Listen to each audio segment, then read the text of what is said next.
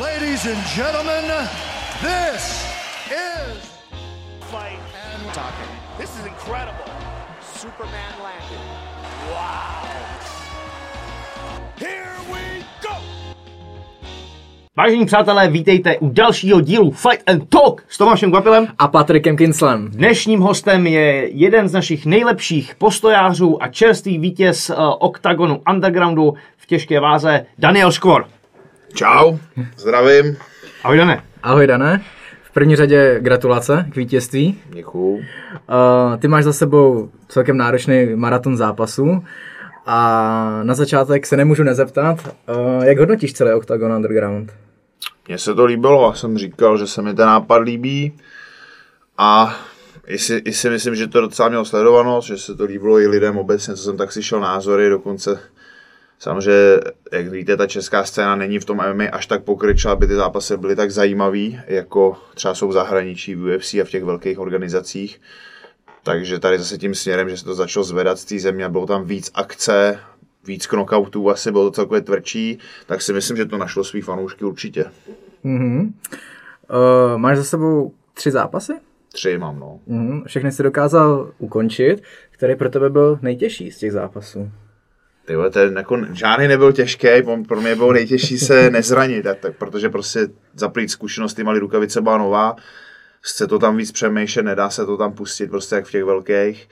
A jak jsem věděl, že mezi tím máme de facto dva týdny, což je nic, to je taková ta doba, kdy se ti teprve ty zranění začnou ozývat, tak uh, jsem věděl, že jsou ty soupeři silní, teda slabší, tak jsem se snažil spíš víc to takticky udělat, no, proto třeba i v tom druhém zápase mi to docela trvalo, ale paradoxně musím říct, že ten Horský, který byl totální jako největší outsider s nejmí zkušenostmi, tak prostě vydržel nejvíc, jako, takže je to, mm. je, to takový, je to takový zajímavý poznatek pro mě, nicméně on tam, jak se mi skláněl, ohejbal, tak už jsem tam chvílema ne, nevěděl, co s ním, tak abych se jako nezranil, tak jsem to pak začal brát na blízko těma loktama, no. To se mi líbilo, to bylo pěkně, ale k tomu se dostaneme.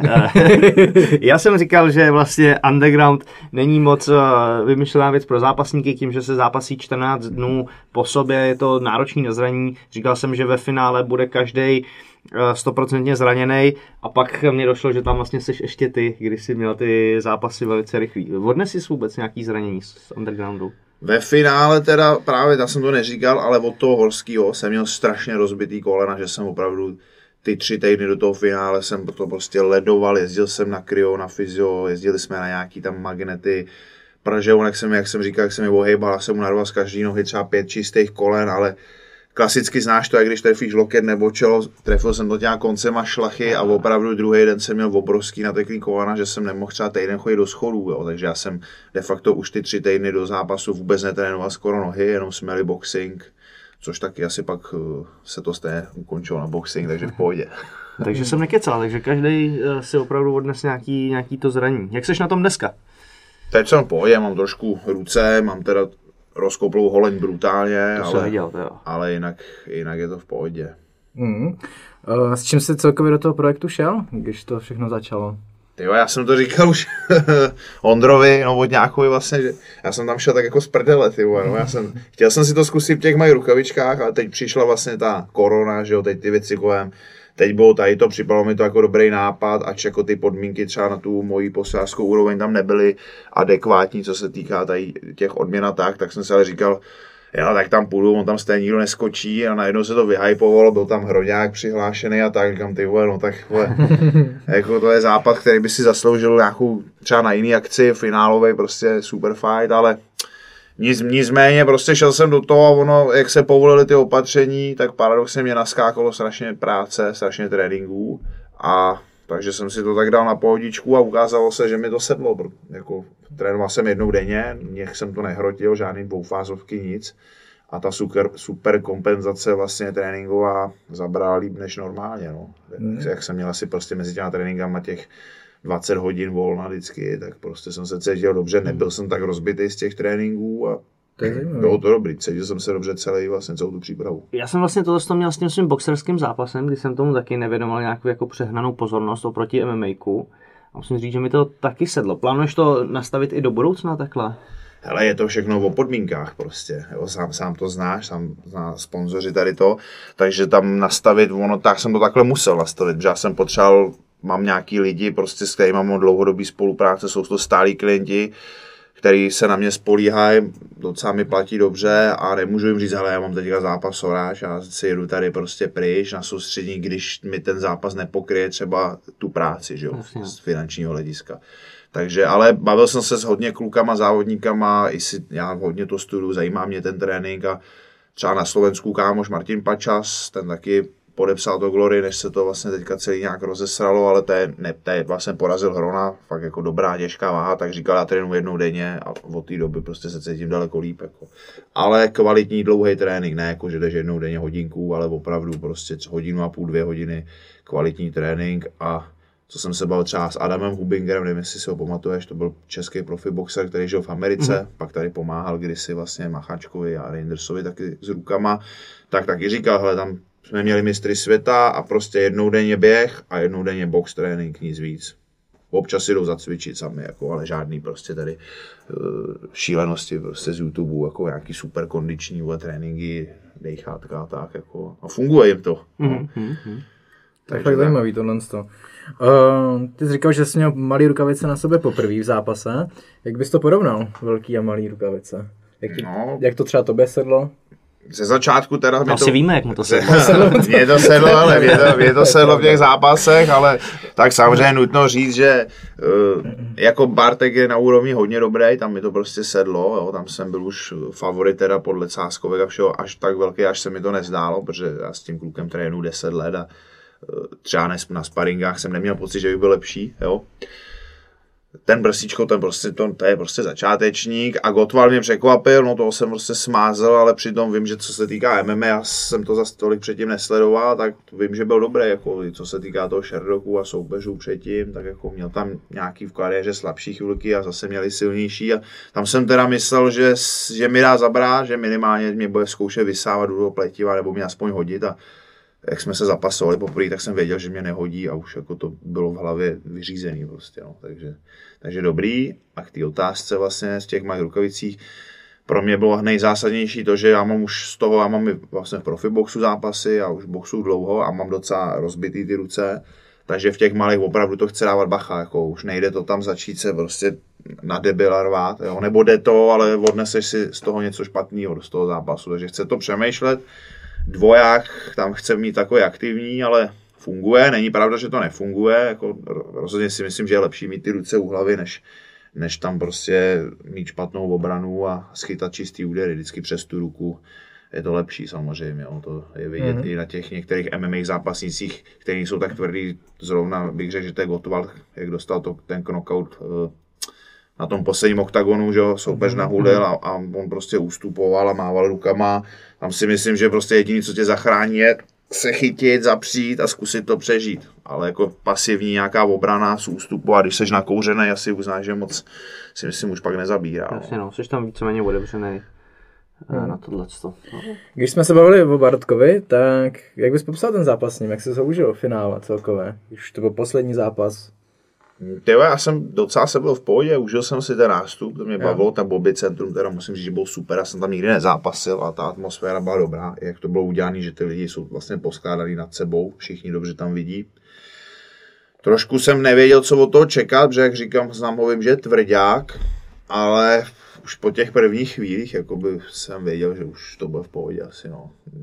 Byl, byl pomalej teda, jako, hmm. že byl pomalej a asi nebyl ani mi přijde tak silný, jak jsem ho znal dřív, takže nevím, jestli já jsem se tak posunul o takový level, jo, mm-hmm. nebo jestli jemu to nesedlo, nebo a vím, že se ženil nedávno, tak jestli prostě tam taky a vlastně do toho oktagonu nastupil, naskočil jako náhradník za jednoho jiného Slováka, tak jestli tam skočil nepřipravený, nevím, no, takže mm. jako bylo vidět vlastně, že po chvilce jsi tam chytnul jako skvělý sebevědomí a víceméně co jsi tam poslal, to ti, no, to ti vyšlo. Já jsem si tam čekal, nechtěl jsem, že to vím, že on má mrdu, on je to, prostě, on je to silný takový Jo, on má těch tady tu váhu do těch 100 kg, tak on má celou dobu, co ho znám. Já jsem ho poznal a měl jsem 84 třeba, jo, jsem začínal boxovat, takže, takže on je fakt jako takový silný, robotický, má dobrý skalpy, jo, boxoval ze spoustu Čechama, prostě, jo, zbyl některý fakt dobře, takže jako já ho nepodceňoval, no, jako vlastně to okolí, což ale hmm. asi nemůžeš podceňovat, prostě soupeře žádnýho. No, Kor tady v těch malých rukavičkách a v tomhle stylu. Ano. Uh, který zápas tě z Undergroundu bavil nejvíc? Uh, myslíš můj nebo... Tvůj? Tyjo, mě bavil ten s tím Gottwaldem, že tam jsem se nejvíc... Já jsem se vlastně s Andrem připravoval hlavně na, po té MMA stránce a najížděli jsme ty obrany, že jo, ty zvedačky a tady ty věci. Takže já jsem se těšil na to Gotvalda, že si to s ním vyzkouším a de facto jsem si to s ním vyzkoušel jednou u té klece a byl konec. Jo? Takže, ale ten zápas mě bavil, tam jsem tam šel tak jako pro zábavu, mm-hmm. s tím Horským jsem tam šel tak, abych se nezranil jo? a nechytil nějaký lucky punch. A s tím Bartekem už tam už jako to bylo finále, takže už si tolik nepřemýšlel, jestli se dojebeš, nedojebeš, to už si šel vyhrát. A taky mě to bavilo, že zase jsem s ním, s ním chtěl taky změřit cíly, protože vím, že v tom sparingu prostě jsme byli vždycky tak vyrovnaný, naopak mi moc jeho styl jako nechutnal, ale takže teď jsem rád, že jsem to prolomil a je to dobrý. Super. Uh, ty máš v rohu, nebo myslím měl v rohu dvě velké ikony, Andrého a Spabla. Uh, zaregistrovali jsme tam i nějaký drobnější problém. Uh, o co tam šlo, nebo... Tam to spíš, co se týká nějakých sociálních sítí, tak mi psali různě lidi, jo, vyptávali se, co se jako děje tady to, ale de facto se nic neděje. Já jsem prostě startu za Spable Game, co se týká postuje, kdybych šel do MMA, tak půl za Andrého, takhle jsme domluvený. A když je to nějaký takovýhle myšmaš, tak jdem prostě půl na půl. Ale Spable Game je furt můj domovský game, který mi dává tu, mi, mi dal tu tvrdost vlastně, kterou třeba některý ty MMA zápasníci zase nemají, si myslím, jo. Takže to je všechno z boxu, to tam prostě trénu spoustu let, byl jsem na spoustu soustředění ze Spayblech a to mám od něj a Andre mi tam dal zase uh, věci z jiné stránky, jo, jak, jak protiklady se přitahují a já jsem to tak dal jako dohromady, jo, ten Spable game je takový to, co některým klukům chybí, taková ta, takový ten street, ta tvrdost hmm. prostě, ta uvolněnost, jo, trošku to mít, jak se říká v Jasně. Jo, na háku. André zase spíš taková víc taktika a vychytralost a když se to dá dohromady, tak, tak je to dobrý. Jo, ale jde, jde o to, to nějak srovnat samozřejmě. Jo, a tam šlo spíš o to, že tam rejpali ostatní lidi do toho, jako víš, že ale říkám, měl jsem plachtu, měl jsem tam oba dva gimy uvedený, jo, nahlašoval jsem na Octagon Spable Game, prostě on to, oni to tam pak nedali, takže tom, v tom vznikl si myslím asi mm, nějaký mm. takový ty reakce těch lidí, ale to není moje chyba, že jinak samozřejmě já jsem furt prostě Spable Game, jo, a André je můj dlouholetý kamarád hlavně, takže tam je to taky nastavený jinak trošku, jo, ale žádný nějaký dohady, přechody, nic takového se neděje, tam jako je to v pohodě. Mm. Když bys měl, koukal jsi jiný zápasy na Undergroundu? Koukal jsem, zajímalo mě to. No. A co říkáš celkově na ten projekt, na pravidla? Ale ty pravidla samozřejmě bych chtěli doladit, protože mm. jo, nebo doladit, nebo změnit úplně. Myslím si, že by se to, trošku se ukázalo, že není to jenom všechno o MMA, z mýho pohledu, že když se umí jakoby prodat, uh, udělat reklama tady to, tak se dá pracovat se vším, nejenom prostě s MMA, když s MMA víc, protože to je celosvětová prostě značka, že jo, ale jak je vidět, tak tu sledovanost ten Octagon měl velkou, ty odezvy prostě na těch sociálních sítích, jo, ty propagace a tak, tak eh, tam to bylo super, takže jako i ta postová scéna si myslím, že kdyby to dostal do ruky někdo schopný, tak by se s tím dalo budovat, no, ale tady prostě my jsme malá republika, 10 milionů lidí a každý si dělá svůj píseček a to je špatný, že jo, prostě. Mm, no, jasně. Takže jako... To... Mm. Kdo tě bavil v undergroundu ze zápasníků? Hele, bavil mě Peňáz a ten Čepo vlastně, tam škoda, že na to nedošlo, ten mladý Ružička od nás, ten mě bavil to jako, jako agresivní, prostě psychouš trošku. Ale bude tam potřeba vyladit spoustu věcí, si myslím, jestli ten se bude chtít věnovat čistě ke MMA kariéře. A ty holky taky docela mě bavily, teda paradoxně na to moc nemusím, když se ty holky štípou, ale ty mělo to úroveň, jako nebylo to, jako opravdu tady to ženský, tyhle ženský zápasy bylo vidět, že jsou na úrovni, že to je dobře postavený. Jo. Bylo to i heclý trošku, že, jo? že no. jsem byl taky zvědavý, kam to ta terka jako dotáhne po té půdělce. To jí... Bylo to heclý, no zase samozřejmě včera jsem viděl, že na OKTAGONu asi 900 komentářů, z toho 99,9% hejtovacích, a tak to, hmm. to známe všichni, to se nedá se na to koukat, ale celkově říkám, zajímavý, dobrý projekt, no, pokračovat si myslím, že to nebude, že z marketingového hlediska to není výhodný, možná jestli třeba na nějaký ten Prime by zařadili nějaký takovýhle zápasy občas, tak, ale ne, nevím, teďka sleduješ One FC třeba, nebo sledujete One FC? Jenom tam málo. málo. Jako... Jo, ta Evropa to tolik nesleduje, ale třeba podle těch celosvětových čísel to teďka je to nejrychlejší, jako dřív to bylo UFC, teď je to One FC, nejrychlejší rostoucí vlastně organizace skrz nějaký čísla, teď to i zveřejňovali a tam to zasazují takhle a jako funguje to, no. Ale zase je to Ázie a ty lidi prostě v té Ázii mají lepší takový samurajský pohled, uznávají ty bojové sporty z hlediska sportu a ne z hlediska nějakého tady trash talkingu vlastně. Hmm, show. Je, je, tam jako samozřejmě je tam větší tradice v té Ázii v těch sportech a taky stačí, aby si to pustilo 10% Číňanů a no, jasně, no. máš, máš vystaráno. Ale ty zápasy jako, tam mají úroveň. Rozhodně, jako, to, to, jako... to, opravdu ty, ty, co tam předvádí zrovna ty nějaký takový ty 70 75 tak to jsou opravdu super zápasy, jak ty MMA, tak eh, ty v tom postoji jsou fakt jako nabitý tam Hmm, možná bych si mohl doplnit vzdělání a kouknout na to. Koukni na sociální sítě, tam kolikrát by, nebo dost často vyhazují nějaký zápasy a hmm. ukrutný štípačky. Není to takový, že bych si pustil jako event, ale ty vybraný zápasy si... Hmm, že neznáme, hmm. oni tam jo. teďka vlastně pár fightů z UFC tam šlo, že jo, a, a tak, no. Hmm, ten Ken, nevím, teďka si nemůžu vzpomenout na, na jméno, jak, jak mu zlomil čelist, nebo tu lícní kost, si nespomenu. Jo, jo. tam šel. A myslím, že Ferguson to podepsal snad dokonce.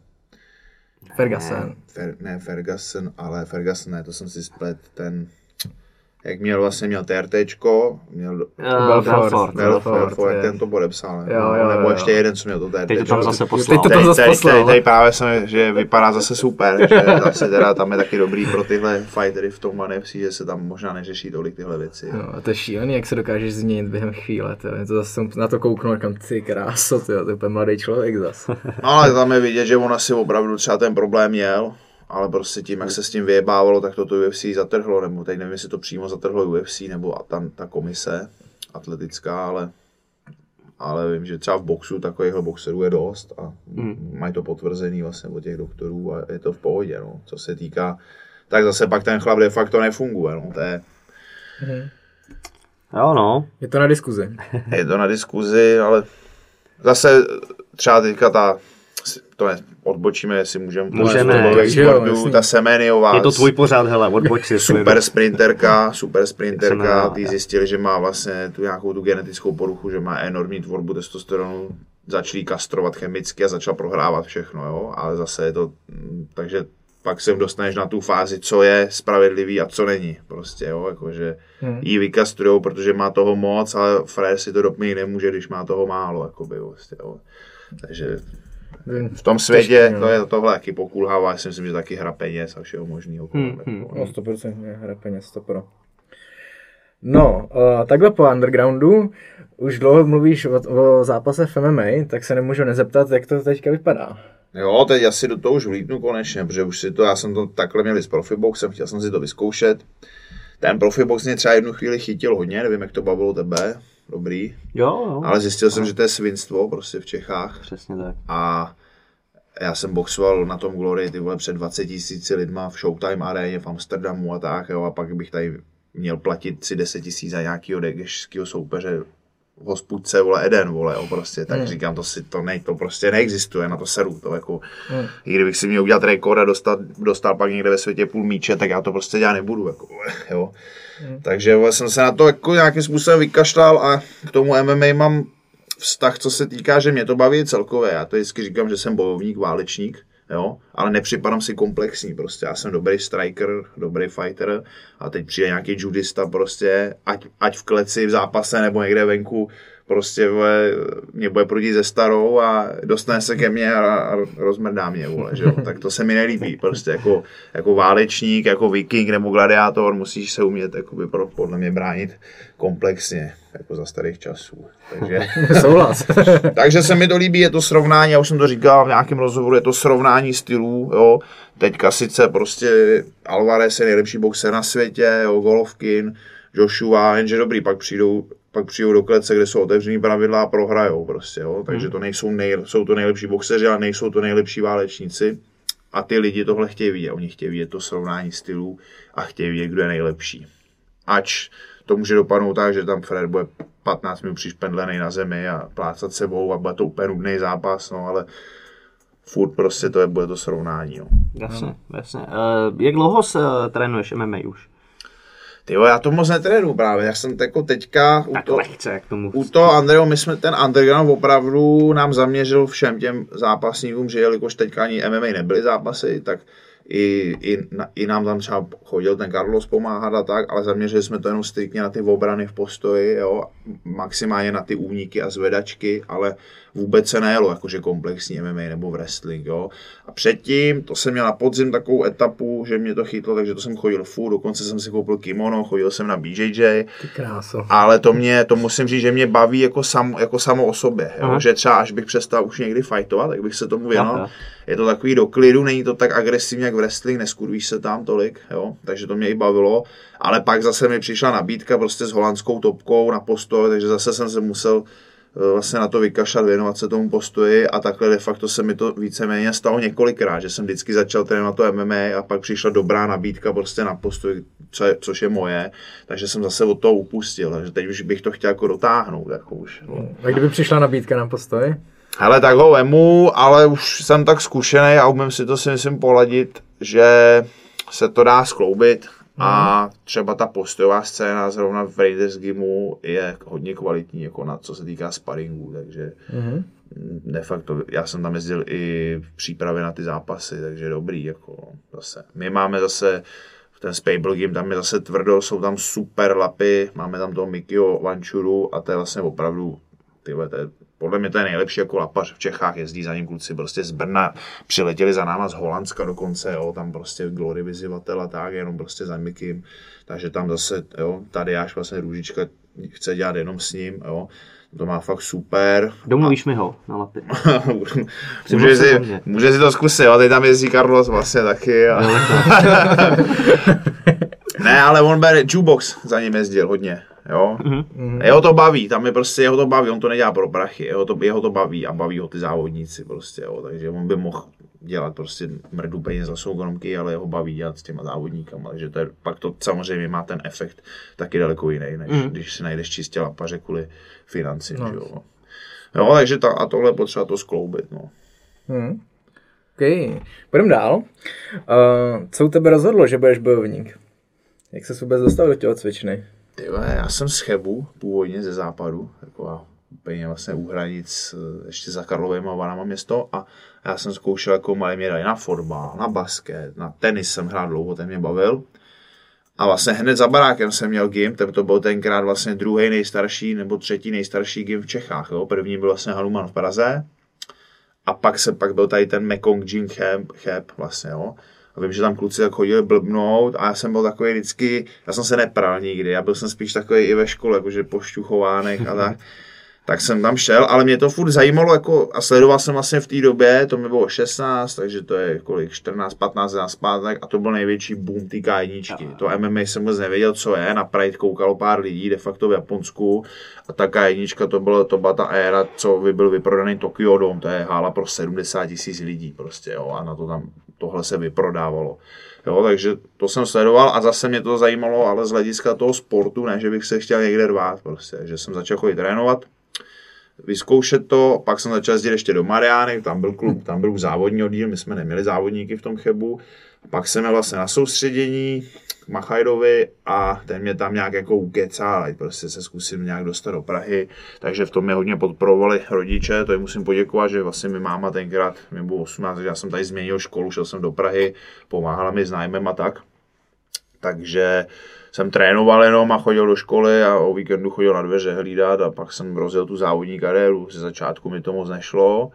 Tam jsem první dva zápasy, a teda v amatérech jsem projel a pak jsem teda už jenom všechno vyhrával v Čechách, no a občas jsem někde prohrál v cizině, no. Klasicky. Po jaký době jsi šel uh, do zápasu?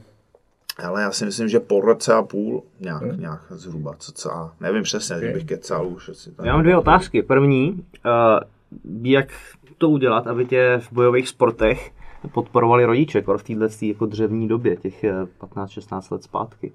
Hele, to je asi ty individuální o rodičích prostě. A. Jako teďka v dnešní době už si myslím, by to neměl být problém, že všude je dost informací a ty věc se má tak, že když jsi problémový dítě a dáš ho někam takhle, tak on se ventiluje tam, že jo. a nedělá to prostě venku. A když ho to začne bavit, tak se srovná, začne myslet na ten sport, ne na to, aby se někde rval, ta jedna věc, co si myslím já. A v té době tak prostě, nevím, jak to říct, no, mě měla ráda máma a věděla, že mě to baví, tak mě v tom podporovala, no. Asi takový, takhle by měl být každý rodič, no. Nesmí to být přehecovaný. Jsou rodiče, já jsem četl třeba super knížku od Andreho Egesi, Open se to jmenuje, super, jo, je to taková, ale bychle, přiznám se, že jsem skončil asi ve tři čtvrtě a ten tam de facto prostě nadával, že jo, on ten tenis nenáviděl, že jo, on ho to nutil ho to otec, jo, a takhle je to třeba i v hokeji, i ve fotbale si myslím a tam jako to dítě pak, ač Egesi se dostal na vrchol, ale on si tam našel svoji cestu, tam vysvětla, začalo to bavit, jako by změnil trenéry a tak de facto, jo, začal si to dělat sám. Tak eh, v tom, to dítě se nedostane si myslím na ten vrchol, když ho tam takhle tlačí násilím, jako mm. ten rodič. Jo, to prostě se ho znechutí a nebaví mm. ho to. Jo. Mm. Takže musí mít ten rodič kladný vztah spíš než k tomu sportu, tak k tomu, že to dělá to děcko a že ho to baví. Jako, no, že ho to dělá šťastný. Prostě mě to bavilo, já jsem jezdil trénovat v tom, ten chep je takový. Teď už je to dobrý, jak je to na hranicích, už je to takový pěkný kulturní docela město, ale dřív to nebylo úplně takhle, nedávali do toho tolik peněz, ty hranice a tam se prostě flákali venku všichni, ty sportovní oddíly, co tam byly, tak se vždycky jako zanikly, jo, všude, všude, všude jakoby nepřizpůsobiví lidi, děti, prostě bá se z večer třeba jít někam, jo, takže si myslím, že byla ráda máma, že chodím do nějakého jakoby sportovního oddílu, jo, a ještě mě v tom podporovali, no. Horší to bylo s babičkou, to teda doteď jako furt, kdy už přestanu, ale, ale, ale tak. A jak to má většina z nás, podle mě, tak nějak. Když jsme se bavili o tom prime timeu K1, uh, máš z tohohle období nějaký vzor, na který jsi koukal? Nebo památný ne, zápas? koukal na spoustu. Mně se líbil tyhle, ten francouz Jérôme Lebaner. Mm-hmm. To mhm. byl prostě to takový sympatiák, jako vyloženě. Badr Harry to znáte, ten si mi zase líbil, že je tvrdý, že to je zabiják, že jo. Tenkrát byl v té 70. takový lehčí byl ten Boakav, tenkrát ten byl mm. úplně na špici, jo, tak ten byl super. Jo, pak tam byli Alexej Ignašov, Rusák vlastně, jo, tam byl, tam byl Bonžasky, to byl. Bonžasky, ten se mi moc nelíbil, ten byl takový měkkejš, ale zase takticky super zabiják, jo a Ray Sefo vlastně Mark Hunt, který jel doteď v UFC, že jo, takže tak to, mm. to, byly tři, to byly zápasy. Třeba zrovna včera to sdílel nějaká, nevím jestli to byla UFC stránka nebo Glory stránka, tak sdílela zápas tady těch dvou Ray Sefo versus Mark Hunt a tak tam stáli naproti sobě a mlátili se do držky a vyplazovali na sebe jazyk. Jako no. to, to, jsme tady vlastně řešili jsme... s, s Martinem Hoffmanem, kdy taky si vybavil tenhle ten zápas. I na tebe vlastně vzpomínal v této době, ty K1, že už si tě pamatuje z těch eh, dob. Uh, máš nějaký takhle top zápas, kromě těch z těch dvou, na který si vzpomeneš? Ty já si vzpomenu na spoustu zápasů. No. Tak nám jeden nám vypíchni.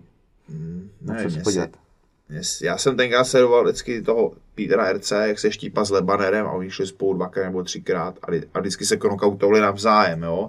Takže bych třeba tady ty dva bych viděl, že RC fakt je jako zabiják vlastně, no, to byl úplně asi nejlepší.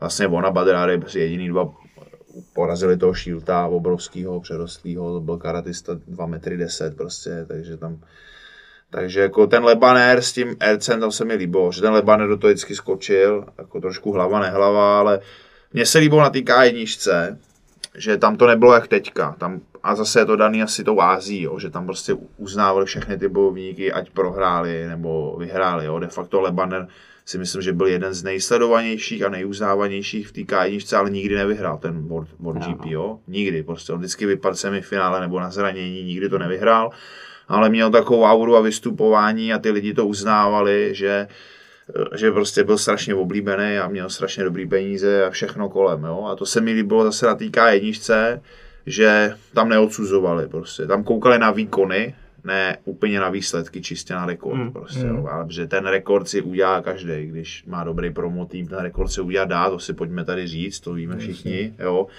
A ty lidi, co tomu nerozumí, tak na to koukají, že jo, prostě, jo, ale pak ty lidi, co tomu rozumí, tak to vidí reálně jinak, samozřejmě. Mm. Aha, souhlasím. Vlastně ta jednička to byla, to byl skvělý fenomén, no. Tam se nehrálo báje na nic takového jako teďka, no. Tam prostě chtěl si zápas, vzal si to, ber neber, nazdar prostě. Udělej show, seštípej se.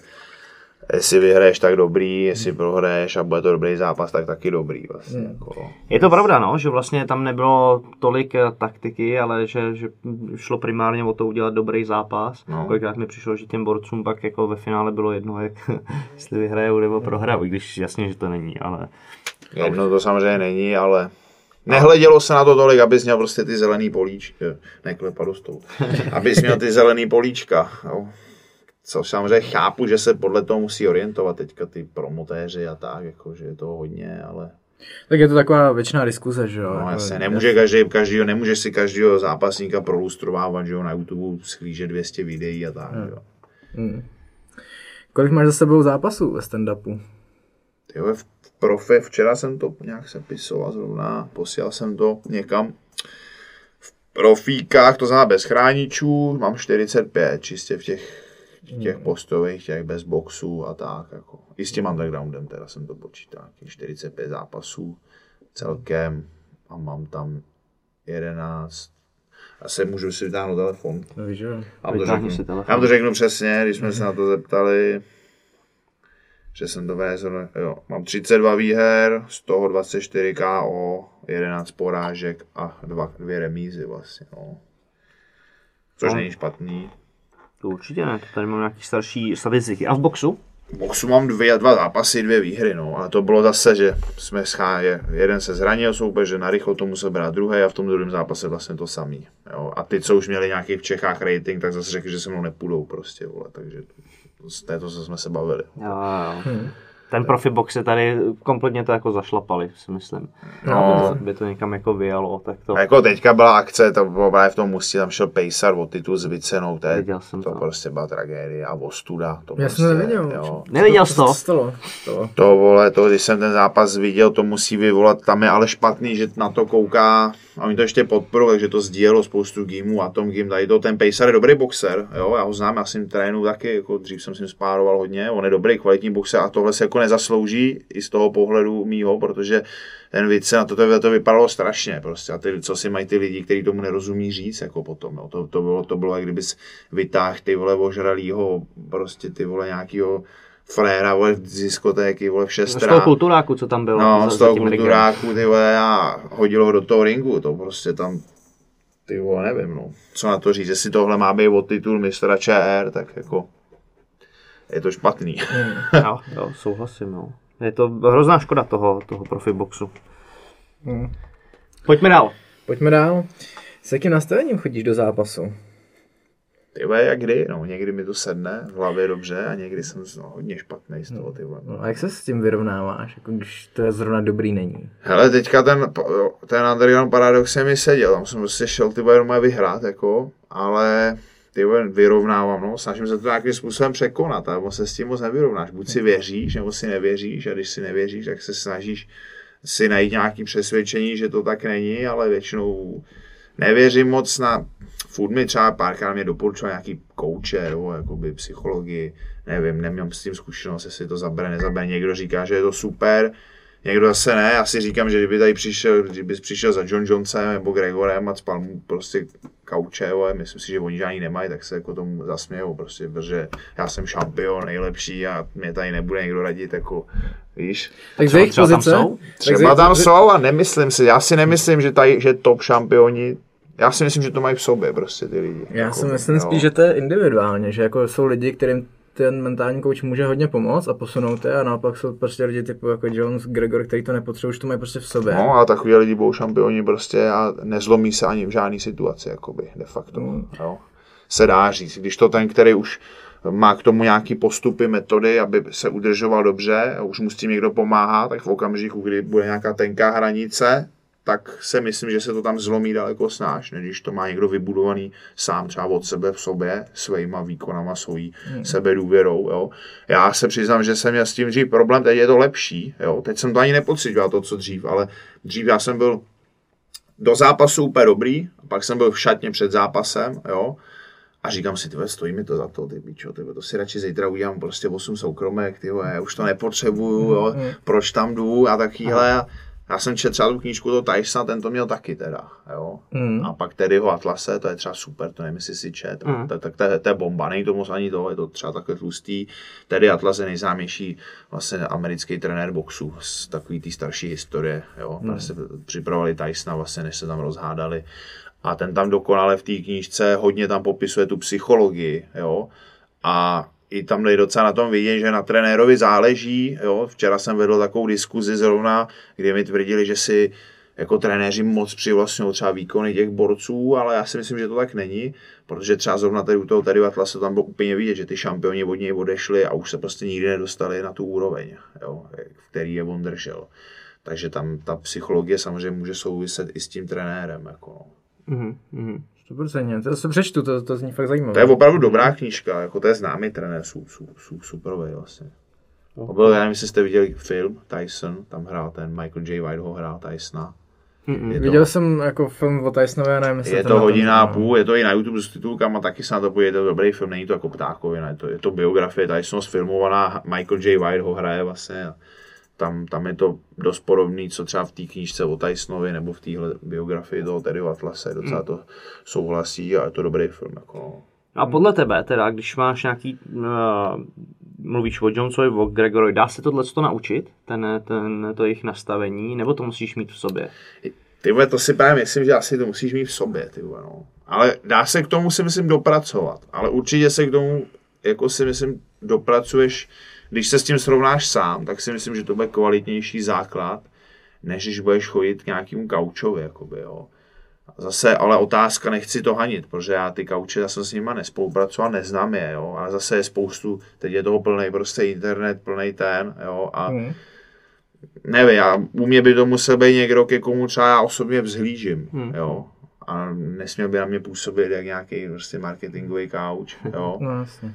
Když já jsem, já jsem takový skeptický a hejtrovací trošku člověk, jo, tak já si vždycky říkám, tebe, co ty si dokázal, že mi tady chceš něco jako vysvětlovat, jo. Jo, Takže pro- tomu. Takže pro mě i třeba ten můj trenér musí být úspěšný. Jo? Já v tomhle jsem takový zásadový. Mě moc trenéři, co sami třeba teď je toho spoustu, že jo, trenéři, co nikdy nic jako sami nedokázali, tak si říkám, nebojím, že mi prostě tady ten týpek říkat, jak se mám chovat v ringu, nebo jaký mám mít pocity, když tam sám nestál, nebo tam stál někde dvakrát v amatérech před 20 lety. Jo. No. To je takový crazy, no, trenéři, co souhlasím. zápas. Ale výjimka je, abych to tady nehanil, aby se to někdo nechytil, zase výjimka je Macháček, který tady ale prostě založil tu éru, jo. A on prostě ani neměl čas zápasy, když to takhle jakoby řeknu. On prostě jezdil po světě, sbíral ty zkušenosti a trénoval tady lidi a v té době tady žádný zápasy nebyly, když on to tady začínal. Hmm. Tak to je taková výjimka, ale to je jediná podle mě výjimka, Hmm, jo. hmm. Pak si nemyslím, že ty trené, pak si nemyslím, že ty trenéři mají tu kvalitu, respektive oni mají tu technickou kvalitu, tu můžou mít, tu může mít každý, jo, každý, když máš učitelský vlastně vlohy, ale už zase nebude mít třeba tu psychologickou podporu pro toho svého zápasníka, jakoby v nějakém tom režimu, jo, že on sám neprožil ten prostě vole, ten fight, Mhm, mhm. ten, Ty pocity jak před to myslím, přesně, No, no, jak jasně. to myslím. Pravda, ještě bych navázal na toho mentálního kouče. My jsme tady měli Petra Žítka. Ten nám to vysvětloval, že vlastně to spočívá v tom, že on ti neříká, co máš dělat, ale tak nějak jako se tě ptá a že ty by si k tomu měl pak jako dojít sám. To znamená, že Jo, tu cestu ti jako třeba dokáže zkrátit o, o pár let možná. Ale za mě tady opravdu chybí třeba pro bojový sporty mentální kouč přímo z toho prostředí, Jo. co má jako za sebou odboucháno. Mně by se taky líbilo něco, co má jako nějaký velký úspěchy má za sebou a za ním prostě přijdeš a víš, že jsi jako na správném místě, že mu věříš.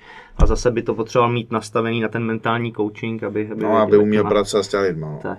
Třeba mentální, ten můj trenér Spable, ten je po mentální stránce úplně ty nejvyrovnanější zápasník, co prostě ten jako eh, to jsem zažil, že v tréninku jsem ho já přejel úplně, on měl zápas fakt jako stopkou světovou. A říkám, ty vole, prostě nechoď tam, ty jsi blázen, co tam budeš, když nejsi, nejsi připravený. Já mu tam šel a Fréra prostě přejel, ty vole, jak nic, ale jo.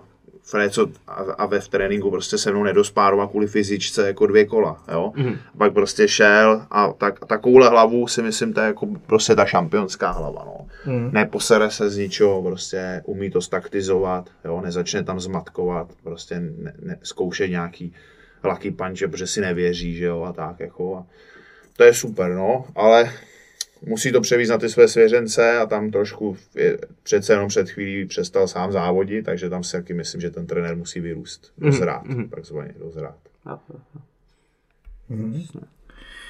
Uh, ty jsi šampion, nebo vyhrál si mistrovství republiky Vako Pro a zároveň Světa, no. i světa.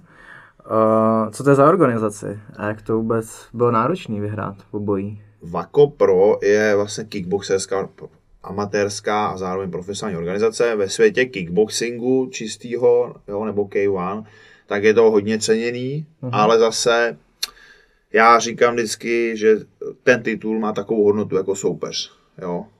To je můj pohled. Hmm. Obecně si myslím, že to je pohled nějakých závodníků, jo. Takže mě přijde vždycky úplně trapný, jak se někdo fotí s těma páskama. Já vím, že je dostali někde nakladně. Teď jsem to nemyslel Hmm. útočně na tu vaši akci. Teď jsem, Dobrý, eh, rušíme, končíme.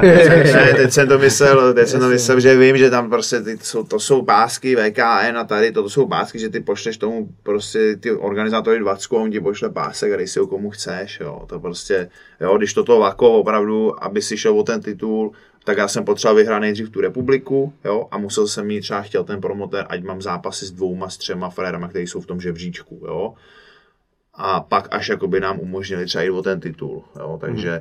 takže v tomhle si ho docela cením. Jo? Pak ho má vlastně Tomáš Hron, který jako v postojech je super, takže jo, ale že by tady ten profesionální titul Vako měli nějaký, jako, myslím si, nějaký ty lehčí váze, že ho ještě někdo má, teď bych kecal, jo? ale moc lidí ho tady nemá, prostě tady ten pásek. Jo? Ten republikový teďka vlastně, eh, já jsem ho vyhrál s Vinčem, ten mi to pak vrátil ve finále Pyramidy loni ve žlutých hlázních a ten Vako, ten byl tohle, tam jsem byl outsider, ten světový titul, to, to mi přijel Srb, který opravdu ve světě jsem si ho najel, že jsme ho najeli na YouTube a porazil tam fakt jako jména, prostě špatný, jo, tak říkám, ty vole, to bude těžký. No a paradoxně to byl můj jako nejlepší zápas, jo, to na YouTube, já jsem si tam s ním úplně jako vytřel prdel, ve čtyřech kolech jsem ho vlastně knockoutoval. A vůbec to doteď jako nechápu. Já jsem vyhrál ten zápas, oni ho odpočítali a já říkám do prdele, ty vole, jako to není možný, vole.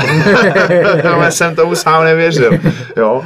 Takže jako tam to bylo dobrý, protože to, to byl fakt hodnotný soupeř, ale pak jsem ten titul neobhájil, teda s Krikliou v Monaku. Tam zase porazil on mě a Krikla je, ale asi si myslím teďka to je takový prostě John Jones v K1. Vlastně je to One FC šampion teďka v malých rukavičkách, v 95 je to porazil dvakrát Hrona třeba, je opravdu, za mě ten nejlepší bojovník teďka na světě, jo, ten prostě bezkonkurenční, tak ten mi ten titul vzal.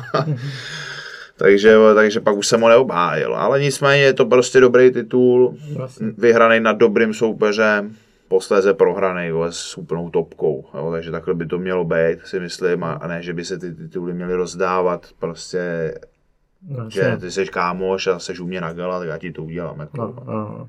Jako co nejvíc crazy jsem zažil, nebo co se děje, tak že v grapplingu v Naga to dělá, tak dává vítězům pyramidy za ten den turnaje jako prvnímu místu šampionský pás. Takže jsou pak grappleři, který mají třeba šest pásů kolem sebe. Tam nevím, jaká je zase historie, jestli to okoukali, nebo jestli už to dělají dlouho, že jo. Jako asi to má nějakou dobu, jako určitě, ale, Jestli je to nějaká jejich, to je běžný, těžko ale ne, říct, no. nepřijde, jako v grapplingu se pásy normálně nedávají, má ten ta Naga, jo, takže to To vím, to jako- vím, že vidím hodně frérů s tím, no. No, je to taky. Ale ten ne, pás je takový podle mě vrchol a jako začínající bojovník jsem vždycky chtěl pásek, že jo. Vlastně, Prostě to je ano. super mít pásek, vole. Takže si myslím, že by to měl být nějaký vrchol, no, a ne, No. že jsi oběšený prostě páskama za nic, jako, Ano. jo. Nejlepší pásek je ze sou, s cizím soupeřem a ve světě prostě samozřejmě, což zase v postoji to má Jirka Žák, Hron a Spable, jo. Hmm. Jinak tady nejsou nějaký frajeři, co by měli takhle hodnotný pásky jako oni. OK. Uh, ty jsi jako první Čech eh, podepsal smlouvu s Glory, což je nejprestižnější postojářská uh, organizace na světě. Uh, jak se k tomu dostal? Dostal jsem se k tomu skrz Pabla, mýho vlastně trenéra, manažera, protože my tam jezdíme spolupracovat s nimi dlouho, jezdíme tam na kempy trénovat, je to asi jako ty, když se taky sebereš, odjedeš někam do Polska, do Ameriky, tak je to jiný svět než v Čechách, že jo. Takže skrz, a skrz vlastně ten Vako titul, ale jo, mm-hmm. já jsem vyhrál to Vako, takže tím jsem se jim trošku taky jakoby ukázal a dostal do toho hledáčku.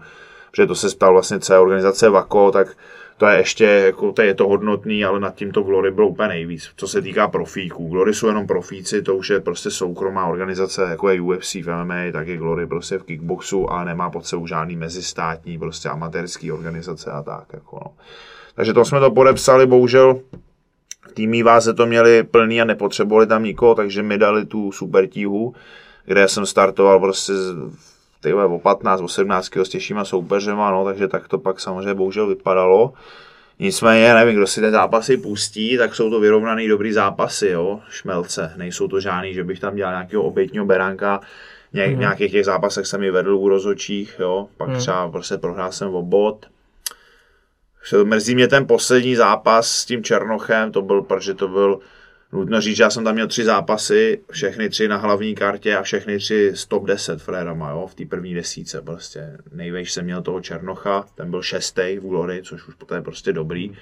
A toho jsem dvě kola ty mlátil, vyhrával jsem u rozočí, ale ve třetím kole najednou, najednou jsem mohl dejchat, dostal, měl jsem 97 kg, Fér měl teda 117 a najednou prostě mi došel dech, dostal jsem pár úderů a už se ukázala ta váha, jo. já jsem vlastně vyhrával tím, že mě nemohl zaměřit a pak, jak mě párkrát trefil, došel mi dech, tak to bylo špatně. Dostal jsem celkem tam tvrdý KO v tomhle posledním zápase. No. Ač jako prostě tyhle jsem vyhrával u fanoušků toho Glory se to líbilo všechno. Jako, bohužel, ale na historie se neptá a tam ten žebříčkový rating o tom rozhodnou, takže tyhle. Nicméně, kdybych ho porazil, tak mě dají do nějaký top 5 a tam už jsou fréři, to hmm. prostě, hele, tam, tam se na tu váhu musí koukat. Jo? To jsou takový keci, vole, že MMA se to řeší ještě víc. Jo? A v, tom, ty vole, v tomhle to zná taky. Jako, když máš 100 kg a Fere 115, to jsou prostě rozdíly, kde byl. Vlastně. Takže, jako... Já vím, že jsem slyšel dost, jako, že v tom postoji se ty rozdíly dost smáznou, ale a 15 kg už je asi, asi dost, ne? Ty smáznou se, když jsi e- enormně fyzicky nabitý prostě, jo. Já jsem tam měl nějaký problémy s decháním, pak jsem dostal nějaký respirátor od doktorky, že mám nějaký zátěžový astma, nebo co, já tomu moc nerozumím, že normální astma nemám, ani nejsem alergik, ale nemohl jsem třeba půl hodiny dechat, chrchlal jsem hrozně, cítil jsem kriv na písek, tak jsem měl na kontrolu a řekli mi tohle, že to prostě mám. Takže takže jako tam možná to je i stresový, že prostě najednou už vole, nemůžeš, takže se stáhneš, mm-hmm. jo. Ale ty jsou tam, jsou, musí to tam být cítit, je to ty vole 15 kg na sparingu, když když ty vole, i, i, když půjdeš postoj a půjdeš s klukem 70 kg, tak to prostě budeš cítit. On tě tam bude bodat jak včelka, ale nic moc ti to neudělá a když budeš chtít, tak ve třetím kole ho prostě přejedeš, až mu dojde síla, že jo, těma, mm-hmm. tou silou, těma úderama. Jako. Určitě. V tom MMA to ještě, samozřejmě, jak tam jak to spadne na zem, tak je to asi váha zná úplně lukrativně. Jasně, jako. jasně. Eh, jak se ti nastupuje s těmihle top jménama? Tak hele, mě se, když jsem outsider v úvozovkách, tak se mi nastupuje jako líp, že jo. Nevím, jak to máš ty. Jo, taky. No, jo. Hmm, Na mě, mě, mě nechutná moc ten tlak těch sponzorů, kamarádů a tak, jo. A takže to mi moc nechutná. Asi, to asi nikomu, si myslím. Takže mě to nevadí, no, nastoupit jako outsider s favoritem. Hmm. Je to v pohodě, tam nemáš co ztratit víc než do toho a můžeš jenom jako sebe milé překvapit. Mm. A samozřejmě musíš tam jít s tím, že jdeš vyhrát, že jo, nejdeš tam jako ty on outsider, možná ho trefím, jako, Jasně, no. to je kravě. Ale to je taková dobrá motivace, tím, že jdeš jako outsider a, a a chceš ho opravdu Přesně, seknout. a ne, nepíše ti prostě 200 lidí, je to tvoje, to je jasný, bez debat, jo, no. sázím, ty vole. to je nejlepší, no. Nepíšte, vole, mě tady píšete, že sázíte, já to úplně nenávidím prostě. Sázím je nejlepší, no. Jo, mě dokonce teď mi psali to, to, to, jsem už jako opravdu chtěl být nepříjemný na ty lidi, mě, mě psalo několik lidí, jako rozbory, jak se cítíš, jsi zraněný, prostě tady to, víš, jako kvůli sázkám, říkám, tak jste, vole, čuráci, tady to psá zápasníkovi, ty vole, no, prostě. No, to je to šílený. Já nemám asi nic jiného teďka na starosti, než ty vole, vám dělat rozbor, abyste si na mě vsadili, ty vole, zase, já nevím, jak je to napadne těm lidem, ty víš. Jasně, no. Bych ti to v životě nenapsal, jako by mě napadlo ti, a ještě když ani jako nejsem tvůj kámoš nějaký, víš, ale Patriku, jak se cítíš, máš nějaký zranění, tady to mám si vsadit druhý, třetí kolo. Nebo na něj. Jak to, jak to vidíš? Někam, hele, kurz 6,5, no tak na něj a jdeme na půl, vole. Uh, hele, ještě mě zajímá k tomu Glory, co by si dneska změnil, když se ohlídneš zpátky? Ty já bych změnil, já bych trval vlastně na té lehčí váze, ať tu 9.5, no, jenže ono se s ním moc jednat, nevím, jak je to s jinými organizacemi v MMA, asi taky ne, no. Ono se s ním moc jednat, ty nechtělo. Chceš, nechceš, nazdar. Hele, oni mi dali smlouvu dlouhodobou na rok a půl, to je taková ta podle mě, já tam úplně do toho nevidím, do těch ostatních, ale myslím si, že to je horší smlouva. Lepší je, to má peněz, myslím, ta je přímo na, na zápasy prostě, mm-hmm. jo, máš garantovaných pět zápasů, bla, bla, bla, dvě výjimky na zranění třeba něco, jo. Já měl dlouhodobou smlouvu, že jsem mi musel hlásit, kde budu startovat, musel jsem se o to dovolit, ale neměl jsem garanci hodně zápasů, jo. Ale musím teda říct, že to bylo férový, že vždycky mi řekli hodně dopředu. Nebylo to, že by mi zavolali za dva týdny tamhle zápas prostě a pojď. Jako, jo. Vždycky jsem to věděl dva měsíce minimálně, třeba, že bude ten zápas, takže v tomhle byli dobrý, férový, jako to jednání. Tam, tam bylo to fakt profi, prostě bylo to tak v tom UFCčku, jo, takováhle smlouva prostě tlustá. Přijel jsi tam už o několik dnů dopředu, ti platili hotel, všechno, sám jsem měl pokoj a pěkný hotely, dobrý jídlo, prostě všechno jakoby podle času, dostal si hned rozvrh, dostal si na diety, prostě pro, po příjezdu peníze, jo, na jídlo, tady to. Takže tohle jako mají promakaný, jo, nevím, jestli se tím trošku třeba nezabili, co se týká teďka, že mají nějaký finanční problémy, jo, jestli to až nepřeháněli, jak chtěli být na úrovni. A mají je? Ty já nevím, no. Možná jak teď poslal vyjádření, že je nemají, ale víš, jak to je, tak oni ti to přece neřeknou, že jo. Ale jsme v prdeli, největší organizace světa končí prostě a teď už bude existovat jenom MMA. jo, vím, že tam, eh, vím, že tam je reorganizace nějaká, a vím, že chtějí zastavit, jakože, že oni podle mě do toho skočili moc celosvětově, takže vím, že chtějí zastavit Ameriku a věnovat se víc Evropě prostě, jo, mm-hmm. což asi je možná rozumná rozum, rozumný, protože platit ty evropský zápasníky, všem letenky, ubytování, víza, tyhle věci, to nemůže být úplně sranda. Jako. Jasně. Hmm. Šel bych dál. Pojďme dál. Uh, ty jsi říkal, že trénuješ hodně lidí, tak co ty jako trenér? Ty, jak ti sedí trenéřina? Jak ti to baví?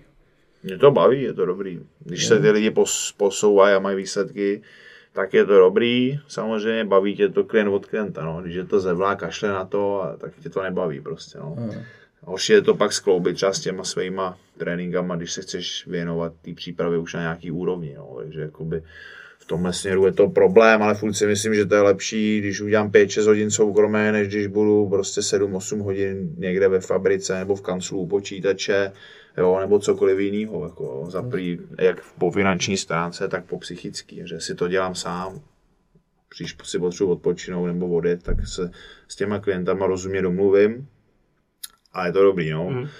Půlka těch klientů samozřejmě jsou i fanoušci, takže mě podporujou jako nějakým způsobem s těmahle volnama, tak netkví na tom, že prostě, ale tady musíme trénovat, máme to takhle nastavený, co já budu dělat, jo, takže jsou v pohodě, jako. Mm. je to dobrý je to dobrý, vysiluje to a jak jsem říkal, už dělám toho trenéra jinde, než sám trénu. Dělám prostě v Kutilgimu trenéra, jo, čím všim děkuju a trénovat tam trošku tam ladím ruce, mám tam ty, mám tam ty rusáky, Evžen, Ženя Šimaši, ten je super jo, jo, na ruce, jo, to je fakt mistr. A Zub mi pomáhá, ale ten už spíše u Andrého zakotvený.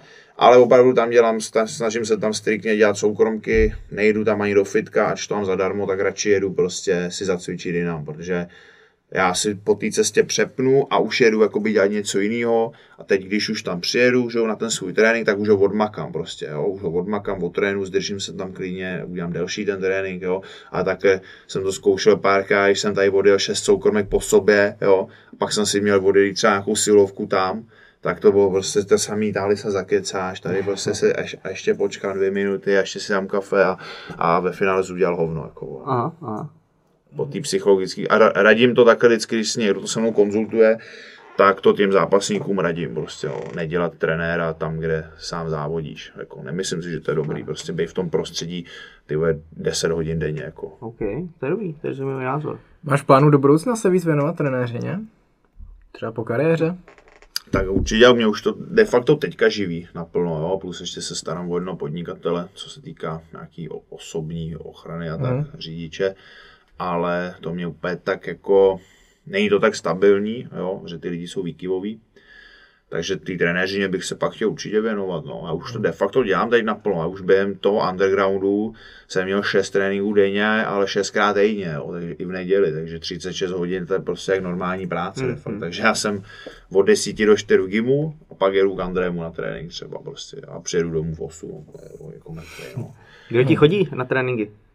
Já většinou mám podnikatele různý, hodně, hodně, hodně. 80% mám podnikatele a ženský, co se chtějí udržet v nějaké formě, ale spíše to, že nebaví je fitko klasický, takže se potřebují držet v té formě nějakým jiným způsobem, anebo jsou to vyloženě fanoušci bojových sportů. No. Potom jsem měl to teďka v létě neběží a kvůli té koroně se to zastavilo, to jsem měl takový hobby skupiny, kam chodili i kluci, co už se jakoby občas mlátit a tak, ale asi je to všude stejný, no, že z takových těch 80% jsou to podnikatelé různí, jo, manažeři a tak, který nestíhají nějaký skupiny, nestí, potřebují to individuálně časově přizpůsobit té své práci a biznisu a nechtějí řešit nějaké věci okolo. No. Mm. Prostě přijdou, zatrénujou si, ty jim vyjdeš stříc a je to v pohodě. OK. A když se k vám bavil té trenéřině, neláká tě i připravovat jako zápasníky? Dotáhnout? Hele, láká, ale to já říkám teďka, že na to nemám čas, dokud chci sám závodit prostě. Jo, nemohl bych se jim věnovat a jezdit s nima po víkendech, jo, a, a tak. Jako, mm-hmm. to, to chce, jako když se dělá toho trenéra závodníkům, tak musíš se tomu věnovat, podle mě, no. nebo, to, nebo jako mít třeba jich málo, jo, ale ne, nemám, dokud si sám závodit, tak si myslím, že to nedělá dobrotu jako nějakým způsobem, bo nevím, jak to máš ty, půl na půl, tak a ty zase máš dobrý, že ty jsi s nima sám, jakoby, Jo, jo, jo. jo, ty to máš takhle spojený, jo, a zase seš v Hradci, jsi v Praze, tam je zase jiný, jo, tam já bych ve svý váze těžko našel nějaký týmový kolegy, který bych sám připravil, sám bych si s nimi třeba dokázal dobře zatrénovat, takže stejně bych musel na ty svoje tréninky a časově by to bylo náročný prostě pro mě. No. Mm-hmm. Jo, je to takový, je to náročnější, no, není to taky ideální stav, ale, ale je to taková příprava do budoucna. Uh, v čem si chválí takhle biznismeni, podnikatelé, manažeři, tréninky bojových sportů?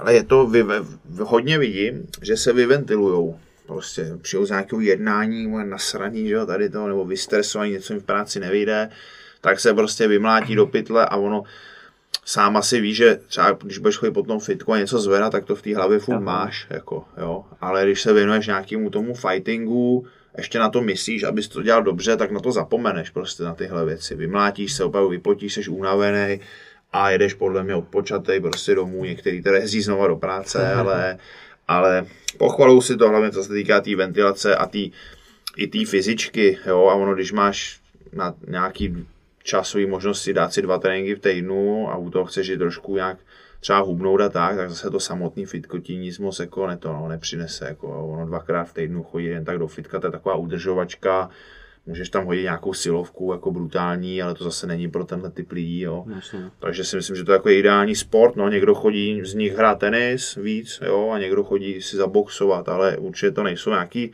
agresoři, nebo že by se chtěli nějak někde rvát, nebo chtěli se to naučit z nějakého tohle důvodu. Ne? Spíše to opravdu baví jako sport a buď jsou to fanoušci, anebo je to ta forma vyžití, které ventiluje a, a baví.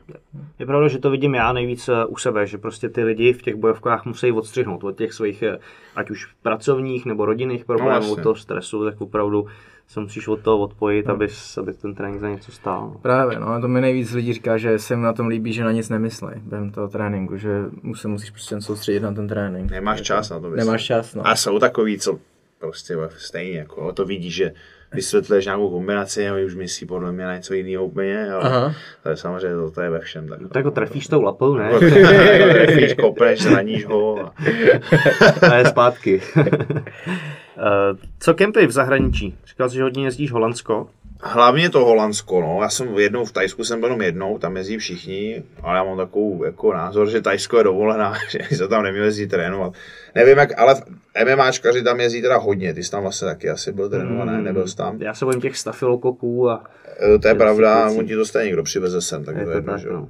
Ale tam jakoby, ty já nevím, já tam nevidím nějaký extra posun vždycky, když tam někdo odjede na kem. Nezdá se mi to, že by, jako já, já jsem ze vlak, takže já osobně jsem tam byl se šéfem teda na půl pracovně, ale chodil jsem si trénovat jednou denně, ale že bych jako jel do Tajska přes půl planety, ty vole, abych tam měsíc jako dřel, ty vole, nešel k moři, vole, na lehátko a tak nevím, jako no, to Mhm. prostě se radši zavřu v Evropě, v tělocvičně někde, jako v nějakém kempu dobrým, no. Ale někomu to sedí zase, jo, někdo tam suprově, samozřejmě tam se potí, že tam horko, dusno, že jo, takže ale já si myslím, že nezvládají pak ty lidi ty přelety, jako no, že se vrátí na zpátek. Podle mě to je dobrý, teda když už, tak to hodit třeba na začátek té přípravy, jo. Ale jsou, jsou takový frajeři, co tam letí a de facto se vrací na zápas a to není dobrý. Jako. To je no. To šílený, no. Ale v finále tam odletíš, vytáhneš si nějakou formu, vracíš se zpátky a 14 dnů, 10 No. dnů se z toho dostáváš, to znamená ztratíš... eh, A jsou lidi, co ten jetlag nemají, prostě jim to jedno, já takový Na- nejsem. na ty já nevěřím. Tam, já tam špatný, já jsem tam přiletěl a de facto já- až když jsem odlítal, tak jsem se vyspal, jako dvě noci před odletem na zpátek. tak já jsem jako tam opravdu trpím na tyhle věci, takže pro mě to taky není asi z tohohle hlediska, no ale, ale v Evropě dobrý, tam vidíš, eh, že všichni trénují trošku jinak, nevím jak v MMA a co jsem slyšel, tak třeba v tom Ankosu zrovna taky hodně prostě se furt rvou zápasí a tak a neberou, nehrajou to moc na takový ty novodobí eh, srandy, jo, v tom Holandsku je to stejný, tam prostě přijedeš, podíváš se třeba na fréry, technicky, jo, jak stínují, nebo nějak se hejbou, řekneš si, "Vole, to je strašný, ty oni nic neumí, no, pak si máš spárovat a dostaneš na držku, no, protože fréři jsou vyrvaný, jo, takhle si myslím, že to je třeba v tom Polsku, v tom MMA, a takhle to určitě jsme tady měli pozvaný, protože Spable byl dvakrát na kempu u Shoguna hry v Brazílii, mm. že mu, tam platil hotel, byt, všechno, tam byl asi měsíc Spable. A říkali ty Brazilci, že taky co tady děláte, furt nějaký jenom airbajky a tady to ty vole, my se tam každý den nemrveme a zápasíme prostě, jo. A tady ty věci dělají špičky v UFC, který už se nemají kam posunout, jo. Tak hledají nějakou cestu, jak se zlepšit, jo. Ale prostě běžná populace fighterů na nějaký úrovni, už i lepší, tak se stejně furt jenom rvou, spárujou, zápasí, prostě cvičí nějakou tu silovku a tak a běhají. Jo, tady se hejtuje běhání, ale ve světě prostě se furt běhá, no, takže hmm. taky nevím. Co ty na běhání? Běháš? No, nesnáším to, ale Si můžete podat ruce tady s Patrikem. já to nesnáším, ale ty Ale běháš. Já to nesnáším a neběhám. ale je pravda, že co jsem, já jsem začal běhat teda předtím kvůli tomu boxu, že v tom boxu je to pak, když máš jít na vícko, tak už je to hodně No. znát, jo. A to MMA je taky relativně dlouhý zápas, kde si myslím, že potřebuješ tu fyzickou základnu, jako tu objemovou, takže já si myslím, že do začátku přípravy určitě, pak už třeba to nemusí tak být, to běhání, ale já jsem třeba cítil na tom boxu, že když jsem začal běhat, jako z začátku to bylo hrozný, ty, ty časy a tak, pak už to bylo dobrý, ale pak jsem, mám pocit, že jsem to cítil i v tréninku, no, že mě se to jako promítlo pozitivně, jo, že ty získáš takovou tu, ty nezískáš tu výbušnou fyzičku, jo, a takovou tu agresivní sílu a to, co třeba potřebuješ vyloženě do klece, ale získáš tím nějakou základnu objemovou, na který pak jakoby pracuješ a rozvíjíš to dál. Jasně. Kolik jsi běhal? Hele, já jsem nebyl, já jsem běhal, nebyl jsem moc, já jsem běhal dvakrát týdně, třeba nějak, nějakých pět, šest, jenom. Ježiš, tak tohle běhání. No, to je nejběhání, a, jo, ale já jsem předtím neběhal vůbec, já jsem to jako fakt, jak ty nenáviděl, já jsem si šel dát trojku, ty vole, já byl jsem z toho úplně jako na, nešťastný prostě, jo. A o víkendu jsem běžel 10 vždycky, prostě jenom jednou týdně o víkendu. Jsem si dával desítku a dvakrát, třikrát v týdnu jsem si dával těch pět, šest, pak už sedm třeba, jo. A naučil jsi to mít rád? Nebo to Teď už, zase to, teď už zase neběhám, no, že ne, ale teď už zase neběhám, že nemám čas, jako, Hmm. abych si ráno stal o hodinu dřív, šel běhat a pak jel na těch šest soukromech, se mi úplně nechce, no, tam by nebyla tam ta super kompenzace správná, nebyla by tam ta Hmm. A regenerace. když, ale když jsi běhal a měl to nějak pravidelně v tréninku, Tak tak, to bylo dobrý, To bylo no. v pohodě? Bylo to hlavně v pohodě, co se týká to, na to hubnutí a na to držení třeba toho tuku a formy. Tam prostě se mi zdá, že to běhání zabírá, ať si každý říká, že ne a, a hledá nějaký, jak to obejít. Tak ty vole, nevím, já jsem byl vysekaný prostě strašně jako z toho běhání, no, když jsem to tam přidal. Jsem strašně vysekaný a neběhám. Jasný, no, a ne, to To je věc názoru. je zázor, jo. Víc názoru, co je vysekaný. Ale jo, ale já jsem běhal kvůli boxingu, protože ten boxing je prostě trošku zase jiný pohyb. jiný Pojďme sport. dál od běhání. Že?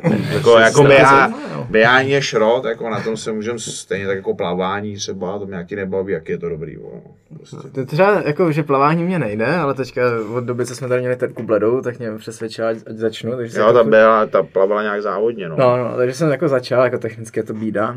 Ještě se to jako pořád učím, ale musím říct, že mě to hrozně baví. Já jdu z bazénu a ty, cítím ty plíce dvakrát větší, úplně jako se na tom hrozně rozdejcháš. Ono, Je to jenom pocit, Ono v té vodě, tak ono tam musíš, prostě- de, musíš dechat, že jo, to je prdele, tam když nebudeš dechat, tak se utopíš. No, je to fa- fakt mě to jako Musíš baví. plavat a dechat, ty. Co Dan Škvor, volný čas, koníčky. Hele, mám psa, kterýmu se nevěnuju moc, teda se přiznám, ty vole.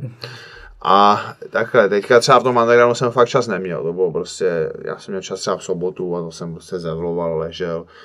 Teď jsem, jak jsem říkal, přes zimu hraju Playstationa, jo, ale ten je to takový, že jakmile se začne otepat, mě to absolutně přestane bavit, nevím proč, baví mě to jenom v zimě, Taky potřeboval.